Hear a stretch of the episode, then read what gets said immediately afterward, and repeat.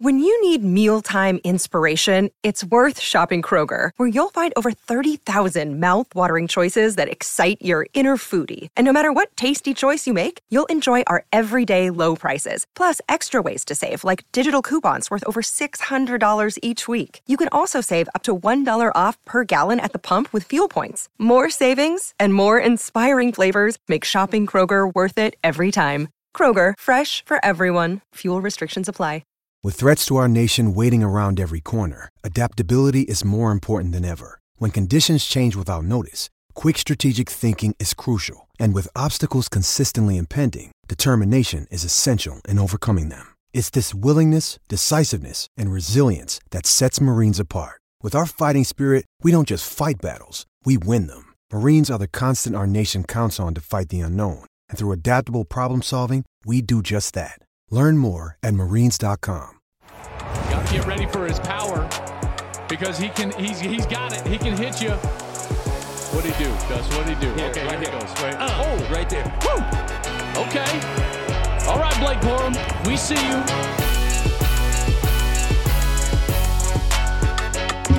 Blake Corum and the Michigan Wolverines rolled into Iowa City. Got a win. Tough to win on the road, folks, in the Big Ten. Oh, it's so tough. Little uh, more of that later. I'm Joel Klatt. This is the Joel Klatt Show. Thank you for being a part of it. Listen, uh, it is Monday, and there was a lot of things that went down over the weekend. Not just the games, but clearly some of that coaching news that came out of Boulder and Madison yesterday on Sunday. We're going to get into that. Um, obviously, my Michigan reaction and everything uh, from that game uh, over Iowa in Iowa City that Gus and I called and Jenny was at. Uh, but but first, I wanted to talk about my new top five because I tweeted it out on Saturday night, and USC hadn't been done, uh, hadn't beaten Arizona State yet. And so I was like, well, listen, I know who, what my top five is. I just wanted to get it out there because I know it was different. And my top five changed dramat- dramatically in part because of what we have seen over the last couple of weeks. So let's get started. My new top five. Let's get started with number one, Ohio State. Stroud under center. Defensive line adjust. Stroud hands Miyan Williams, and he'll get into the end zone for his third TD of the day. Miyan Williams. Ohio State punches it in for one more score. All right, so um, everyone's up in arms, you know, down in the South over me putting Ohio State number one, but this was what it came down to, folks. I had two distinct tiers in my top five in my mind, and I'm going to walk you through the exact philosophy of why each team landed where they did in this top five. Ohio State was number one, and the only other team in the discussion, in my own discussion with myself, was Alabama. So those were my top two teams, and I was trying to figure out okay, how do I want to rank, rank these two teams? Well, you've got to parse them out. And here's what it ultimately came down to for me was the fact that Alabama is a great team. And by all the metrics and the analysis, I was going to put them at number one. Alabama was going to be my new number one team. But the problem was, is that there were two things getting in the way of that.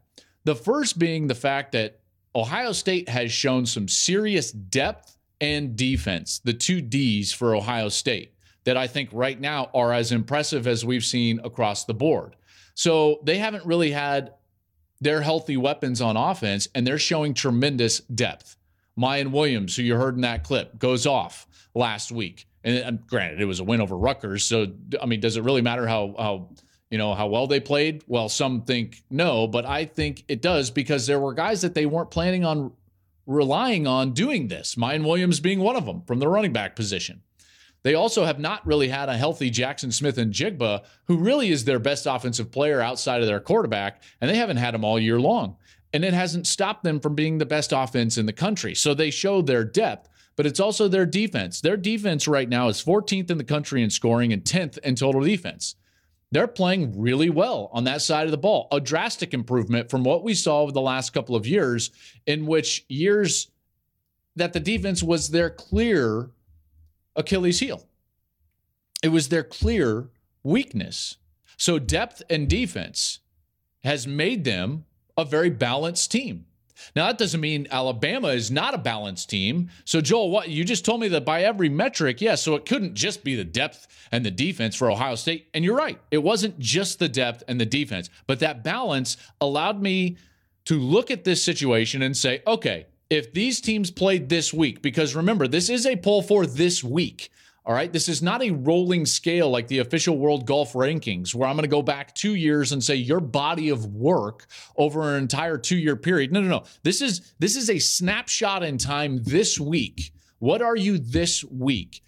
And quite frankly, I think Ohio State would beat Alabama this week. Therefore, they got the number one spot because Bryce Young and his shoulder, we don't know how healthy he is. Now, there's optimism around his shoulder, an AC joint sprain, which, by the way, I've had in both of my shoulders. I had one totally blown out, one more of a mild sprain, which it appears to be for Bryce Young. I'm sure he can play through it, but I'm sure it's going to be painful. And I, I think that that's a health issue that would prevent Alabama from beating an Ohio State. We already saw Alabama struggle with a team that could line up on offense with really talented players and get after them, and that was Texas. That first quarter, Alabama was in trouble down in Austin because Quinn Ewers could throw it around. They had speed on the outside. Remember, Texas had five five star players starting just on the offensive side of the ball. So they could line up and really get after it, even against Alabama's great defense. And that offense, as talented as they are for Texas, they're not close to one as talented, two as good as what that Ohio State offense is. So if they played this week, I would pick Ohio State. Therefore, Ohio State was my number one team this week. This is a snapshot, folks. It's October 2nd. Who's the number one team in the country this week? It's the Ohio State Buckeyes. And for that reason, I put Ohio State number one and Alabama number two. It had everything to do with Bryce Young's shoulder. If Bryce Young is healthy, I put Alabama number one because I would say Alabama would beat Ohio State in that world, but not right now. So Ohio State goes in there and they're my number one team in the country this week this snapshot. Alabama is number two. Now, you might be thinking to yourself, well, where the hell is Georgia, Joel? Because weren't you talking about last week that it's clearly a three team separation? Yes, but they were not in my top tier discussion. They were not in my top tier deliberation. They were in my second tier deliberation. Second tier. Important and very important. So, where did Georgia end up? And you know what? It's going to be really hard next week, too. It's going to be really hard the next week. And it's going to be really hard two weeks after that. It just doesn't change. And uh, you guys may think it's going to be easy at some point, but I promise you, it's going to be really hard in the SEC every week. Yeah, we get it. And I mean, this is always the narrative. Oh, it's so hard. It's so hard to beat Missouri, who got absolutely crushed by Kansas State by 28 points. But it's so hard for Georgia to go into Missouri and, and you know, dominate that team. It was so hard. Uh, Kent State's not in the SEC, and you were at home. So why were you in a 10 point game in the fourth quarter with Kent State? Um, by the way, is it easier to win in other conferences on the road? Was it easy for Michigan to go into Iowa City and win in Kinnick when Iowa has beaten four of the last five top five teams that they faced in that home stadium? I'm pretty sure that's a better track record at home than Missouri. This notion that this conference has some sort of mysterious power where it's harder to win on the road in the SEC than it is at other places is false. It's false. That's bias, that's narrative, and don't buy it. You know where it's hard to win? At really good teams. It's hard to win at Clemson, but they're not in the SEC, Joel. Yeah, but they've won 37 straight. It was tough for Clemson to win at Wake Forest on the road. League road games are tough across the board. Ask Iowa State, who rolled into the booth and got beat by Kansas. You bet it. You bet it. I cannot stand this narrative that all of a sudden in that conference it's harder to win on the road. Missouri's no good. They got housed by Kansas State by 28 points. 28. Granted, it wasn't at Missouri, but still, 28? And all of a sudden, Kirby Smart's going to go out there and quite frankly lobby everyone around the country by saying like oh don't think down on us. It's really hard. It's really hard. Michigan's win at iowa was much better much better than georgia's win at missouri. Not even close. So i started my second tier by putting georgia number five. Because you can't play like this in a snapshot poll. Remember this is october 22nd or excuse me october 2nd This is a snapshot. You cannot play the way that they've played over the last two weeks, regardless of what they did, what they did week one, and stay at number one or in the top tier, frankly, which is why they fell out of the top tier and landed at the bottom of my second tier. Kent State got beat by OU by 30 and by Washington by 25. And Kent State was in a 10 point game with Georgia in Athens early in the fourth quarter. Georgia ends up beating them by 17. Okay, maybe you can explain that away. It's like, hey, you know, they just didn't play great that day. All right. You know what? I'll, I'll buy that. I'll buy that. And guess what? I did buy that. And in my snapshot last week, it didn't affect Georgia. But then they rolled out there and didn't have a lead against Missouri until the four minute mark of the fourth quarter. So don't all of a sudden start throwing around this garbage like it's tougher to win at Missouri than it is in other places. It's not tougher to win at Missouri than it is at Wake Forest or at Iowa, which is exactly what the other two teams in my tier two did over the last couple of weeks. So, how did Michigan and Clemson wind up at three and four? Well, let's start with Michigan. Michigan, I'm just thoroughly impressed with their balance. There were two questions coming into the season about Michigan. One was about their quarterback and whether he was going to be able to raise the ceiling of this team. Now, at the time, the quarterback was Cade McNamara. And I was wondering, like, hey, what's going to happen at the top end? Are they going to go with JJ McCarthy at some point, who might have a lower floor, but clearly a higher ceiling? And guess what we've learned? Now we've learned that JJ McCarthy has raised his floor to a point where he can go into a, a, a, location like Iowa City, not turn the ball over, and really play a very efficient and sound game. So now all of a sudden you're getting the best of what Cade McNamara gave you and the athleticism and top end ceiling of what JJ McCarthy can give you. They haven't even scratched the surface of what they can be on offense. You know, their touchdown to Donovan Edwards in that game there's there's a free rusher. Lucas Van Ness from Iowa is just totally free. And he just steps away like it's a normal, you know, Saturday. Hey, you know, I'm just to step away like it's a scrimmage, like I got a red jersey on and just throw it out there. Now, granted, at Michigan, they probably don't wear a red jersey, probably yellow jersey, but you know, you get the gist. Like the don't hit me jersey. It looks like he has the don't hit me jersey on and he just steps away and throws a touchdown. That's the top end. Meanwhile, they have established that they can still get after the passer which was the other question I had about Michigan. So now Mike Morris has established that he can go out there and get after the passer, and they've still got the best special teams in the country. That's a terrific win. Iowa had the number one scoring defense in the country, and with 30 seconds left in that game, the score was 27 to 7 thoroughly dominated all facets. The offensive line, by the way, I think this Michigan offensive line is one of the best offensive lines in the entire country. So they landed at three, and by default, really, Clemson goes at four. Now, why Clemson over Georgia at four and Georgia at five? Well, the bottom line is this is a snapshot, folks.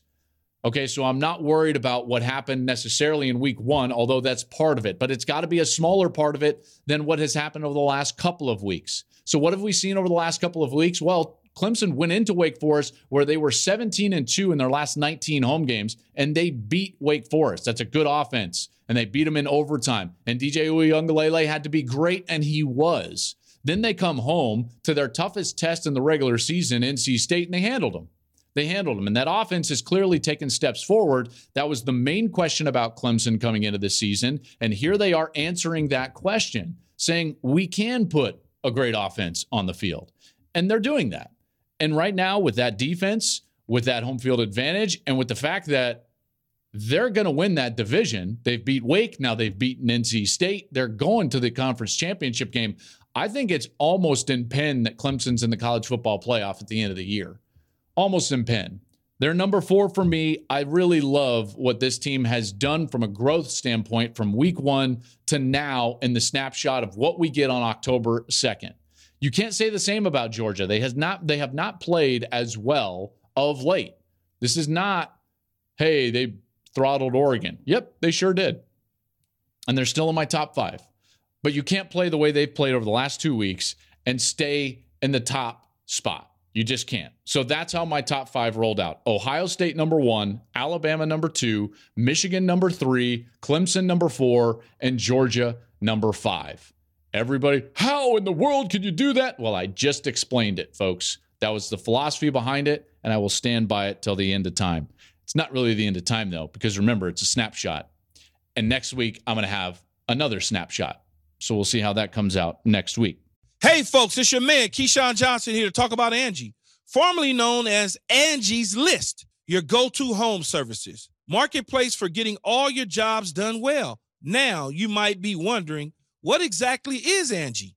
Well, let me tell you, it's the nation's largest home services marketplace, connecting over 150 million homeowners with skilled professionals to tackle any project, big or small. As a homeowner myself, I always have things I want to work on for my house, whether it's general home renovations or fun projects like putting in a pool. With over 200,000 pros in their network, Angie makes it a breeze to research, compare, and hire pros, ensuring every job is done well. Whether you're fixing a leaky faucet or planning a full kitchen renovation, Angie's got your back. And get this, folks. Angie's pros aren't just any old contractors. They're your neighbors, often running small businesses right in your community. Plus, they've been rated and reviewed by others in your area. So you know you're getting quality service. So why stress over home projects when you can turn to Angie? From finding the best price to scheduling a pro at your convenience, Angie's got you covered every step of the way. So get started today at Angie.com. That's Angie.com or download the app today to get started on getting all your jobs done. That's Angie, your trusted ally in home services. Um, okay, folks, wild, wild week. Sunday was just like Black Sunday, except it wasn't at the end of the regular season. Two more coaches get fired in the Power Five. So here we are in the early stages of October, and we've got five jobs in the Power Five that have come open Nebraska, Georgia Tech, Arizona State, Colorado, and Wisconsin. The Wisconsin news was shocking, to say the least. I think most of us that follow college football, and clearly those of us that really follow Colorado, we knew that that was not working out. Karl Dorrell is a great man. I wish him the the the very best. I wish it would have worked out for him, obviously, at Colorado. But Rick George, their athletic director, made a change. They were 0 and 5, wasn't working. They had too many transfers out this last offseason. Um, the recruiting was not in, going in the right direction. There were a lot of factors of, of what happened, but they make a change. And you can totally understand that because, in a sense, it's a little bit like Nebraska. It's kind of like we can't go any lower. We need to make a change. We need to signal to our donor base. We need to signal to our locker room. We need to signal to our potential collective donors that there's going to be a change. So Colorado makes a change. More on that in a little bit. Wisconsin makes a change. Shocking. I was pretty floored when I saw that. Now, granted, Wisconsin has totally underperformed this this year. This was a team I thought was going to be the favorite out of the Big Ten West, at least in the preseason. They had what looked to be a team that was straight out of the central casting for Wisconsin. They were going to have a good defense, really strong running game with Braylon Allen and you know do enough on offense. And they lose to washington state in a game in which their offense doesn't play well. They get absolutely boat raced by ohio state in an embarrassing fashion on prime time. And then they roll back home and get beat by illinois. Yikes. And at that point from a donor perspective it was just too much. You can't have bret bielema who they despise up there. I mean, I I don't think I'm letting the cat out of the bag, right? Like people they didn't they don't like Bret Bielema in Wisconsin. And now he's going to roll in there and beat Paul Chryst.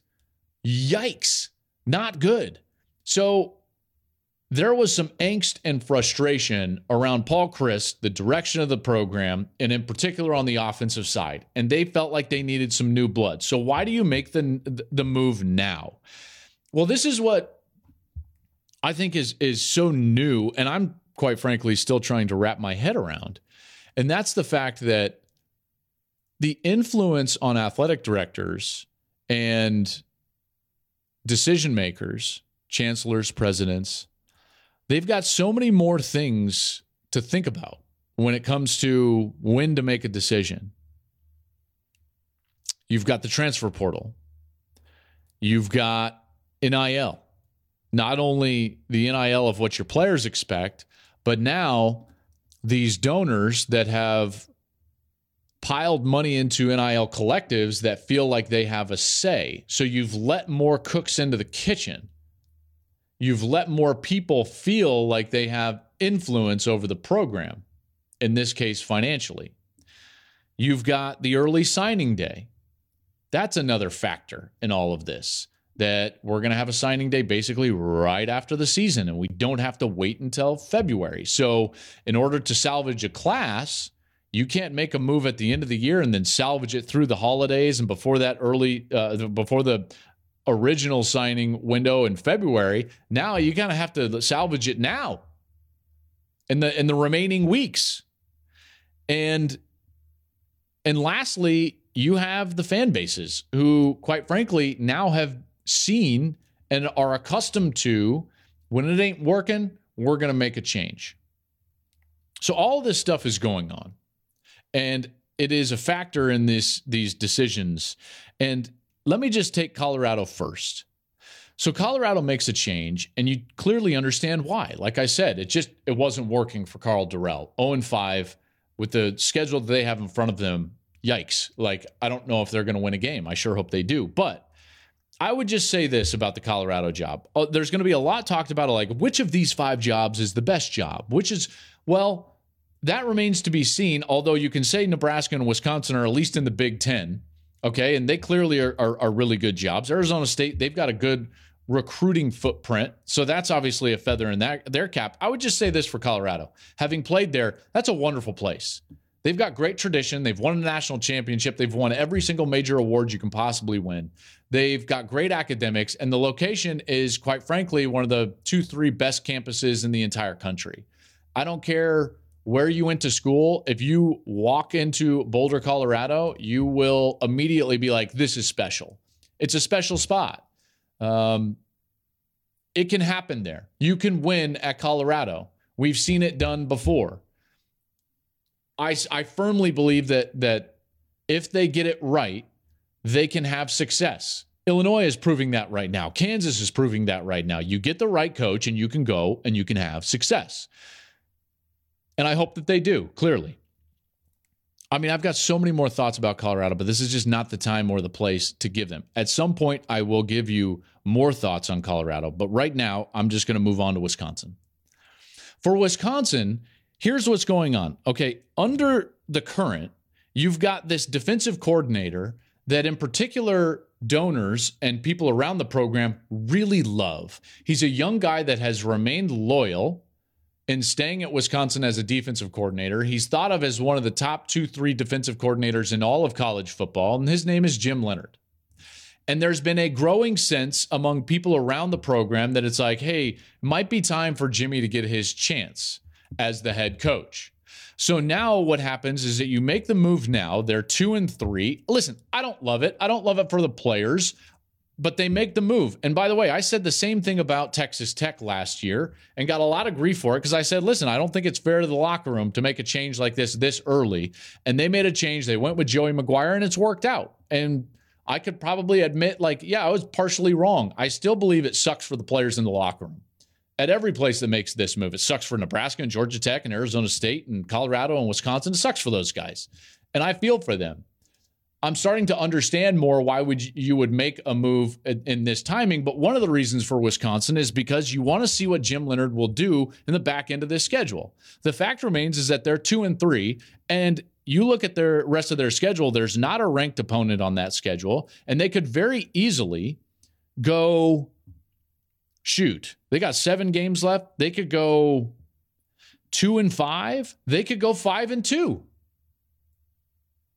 They might be able to go six and one. So you get this like very intimate job interview for Jim Leonhard. He gets to show exactly what he's made of. They go to Northwestern, to Michigan State, Purdue at home, Maryland at home, at Iowa, at Nebraska, and then Minnesota. They could go six and one. They could go one and six right? So, like, th- they want to see what they've got because a lot of people around that program believe that Jim Leonhard is going to be the guy moving forward. So, that's part of why they did this now and why it was such a surprise that they would let go of Paul, uh, uh, Paul Chryst right now. With that being said, be careful what you wish for. at Wisconsin. Paul Chryst was very successful at Wisconsin. And it's not easy at places that don't have a natural recruiting base to just win at a high level all the time. Nebraska comes to mind, folks. And they've done this twice since 2000. So in this century, Nebraska fired Frank Solich after he won nine games, and they fired Bo Pelini, who apparently wasn't good enough. And if you ask anybody at Nebraska to go back in the DeLorean with Doc and Marty McFly, would they fire Frank Solich? Probably not. Would they fire Bo Pelini? Probably not. You got to be careful what you wish for. If you're Wisconsin, it's a razor's edge. They have been highly successful in the Big Ten West. Part of what has allowed them to be highly successful and play for conference championships and play in major bowl games is the fact that they've had divisions. This conference is very unbalanced. This year, maybe more so than we've ever seen, with Penn State, Michigan, and Ohio State in the other side in the East. This West has not always been as dominant. And I know it's it's fairly recent vintage, but Wisconsin has been the, the beneficiary of being in a very easy division. Trust me when I tell you this, we were in the easy side of the division when I played at Colorado. Like I, I know what this means and what this feels like. Now there's there's talk that they're going to go away from divisions, that they're going to probably end up going into pod systems, and it's like, can they replicate what they have been? I don't know. I don't know. I'm just saying be careful what you wish for because Paul Chryst was highly successful, and I get it. The results on the field this year didn't match what you expected. Washington State lost, Ohio State they get run, and then Illinois 34 10 at home. That's not good, and I'm not trying to defend it. All I'm saying is be careful what you wish for be careful what you wish for. And every one of these jobs, I think the the other aspect that you have to look at, and this is for all five Nebraska, Georgia Tech, Arizona State, Colorado, Wisconsin, is that the new landscape of the college football playoff and what its future is going to be. I think really impacts the way that you view these jobs and which job is great and which job maybe isn't as great. Uh, I think that that's fascinating. And where are these teams even going to end up? There's talk about Arizona State and Colorado maybe not even being in what will be the Pac 12 or 10 or whatever they want to call it. Maybe they're going to jump ship. I'm not sure. And so that conference instability uh, will also be a factor uh, in whoever wants to take these next jobs. Okay. I'm, going to end here with with some Michigan recap, and I gave you a little uh, bit of it, and this is not going to take me long because, folks, what Michigan was able to do in Iowa City uh, was pretty impressive. Okay, so the Michigan Wolverines are right now my number three team in the country because they have shown me that they are very balanced and they are just scratching the surface of how good that they can be. They've got a really good offense that hasn't come close to to to putting it all together and it's just there they're within a whisper of blowing out Maryland. They're within a whisper of blowing out Iowa, the number one scoring defense in the country in Iowa City. There's the, the only thing holding them back is that JJ McCarthy is still his his young exuberance on the deep ball is still hurting him just a little bit. He's been great on the intermediate stuff. They're fantastic running the ball. They're as good of a rushing team as you're going to find out there. Blake Corum is slowly playing himself into the Heisman conversation. And once McCarthy starts hitting those deep balls, watch out. Watch out. That's I think Michigan is really good. They are really good. We're going to follow him uh, follow them to Indiana this week. Defensively, there was some question about, well, they've got a new defensive coordinator. Yes, but it's year two in the system, folks. Because remember, Jesse Minter comes from the same system that Mike Macdonald comes from. There was questions about whether they were going to be able to replace the pass rushers, Aidan Hutchinson and David Ojabo. And guess what? Over the last couple of weeks, we've seen when they've needed needed it most, they've been able to apply pressure on the quarterback. Mike Morris was sensational late in the game against Iowa. Eyabi Okie is a guy that I think could develop into what David Ojabo was by the end of the year. They've got Mike Sainristil, who's turning into kind of a, a Swiss Army knife defender that might be their best defender overall, switching from offense to defense. I really like what I'm seeing. And by the way, they've got the best special teams in the country. That's a really good team. A really good team. I think the most underrated part of the Michigan Wolverines is their offensive line.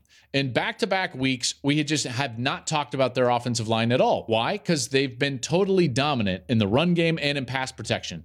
They don't commit penalties, they don't allow sacks. They're opening up huge holes for Blake Corum. I think uh, Olu Oluwatimi has done a heck of a job really assimilating himself into the Michigan culture, transferring from Virginia, Rimington finalist a year ago, and really transforming that line into what I think is one of the best offensive lines in the country. They won the Joe Moore Award last year as the best O line in the country, and they might do it in back to back years. That's how well they're playing right now. And Blake Corum is the beneficiary of that, along with JJ McCarthy. Just scratching the surface, folks. Michigan is really, really good. And we'll see him again uh, this week at Indiana. Last thing I want to do on the pod this week is just make sure that we shout out the Kansas Jayhawks because we did it, folks. We got them ranked. Well, they did it because they're undefeated. They beat Iowa State at home. I love this. I love this. Jalon Daniels, you're playing yourselves and uh, you're playing yourself into a Heisman discussion, at least in my mind. And and they prove with Lance Leipold that you can do it. There was no program lower than the Kansas Jayhawks. They've won nothing, nothing for over a decade. They have been at the bottom of the barrel, and here they are ranked. And I'm here for it. I've been here for it for two weeks. And UAP voters, you know who you are. You finally did the right thing. Now, I still think Kansas is a little low, but you know what? I'm just going to take what you gave me this week, and I can't wait to see them play what is now a very danger, dangerous and good can, uh, excuse me, TCU team uh, this week. By the way, if you were to bet in the offseason and you were to you were going to say that the first week of October, College Game Day was going to go to Lawrence, Kansas for the Kansas TCU game. Paul Chryst was going to get fired and Bryan Harsin would still have his job at Auburn. I saw this tweet out there and forgive me for not giving you credit because it was fantastic. You just brought up those three things and I was like that's outstanding. By the way, game day chooses Kansas TCU over A&M Alabama and Red River all the same week. That's why we love college football. Folks, uh, thank you for listening to the show um, here on a Monday. It is the Joel Klatt Show. I'm Joel Klatt. You can follow us at Joel Klatt Show on all the social media. I'm at Joel Klatt on Twitter. And please do a couple of things. Share this with a friend. Tell tell your friends about it and then go and leave us a review. Rate us, leave us a review uh, there wherever you find your podcast and wherever you get your podcast. Coming up on Wednesday, I'm really excited about this because I will unveil, unveil, unveil? Is that, yeah, yeah, that's how you say it, unveil. My official Heisman watch for 2022. I can't wait for that. I'm going to have some OU thoughts, among other things like what teams are lurking out there that maybe we're not talking about right now. And by the way, that might be a curse because last week I kept talking about that about Minnesota and then they went out and lost. So thanks a lot. I had to jump out of the boat, lost my rowboat, and now you're not going to be in my lurking section. Folks, thank you so much for listening. Again, go leave us a review, go rate the podcast, and we'll see you on Wednesday.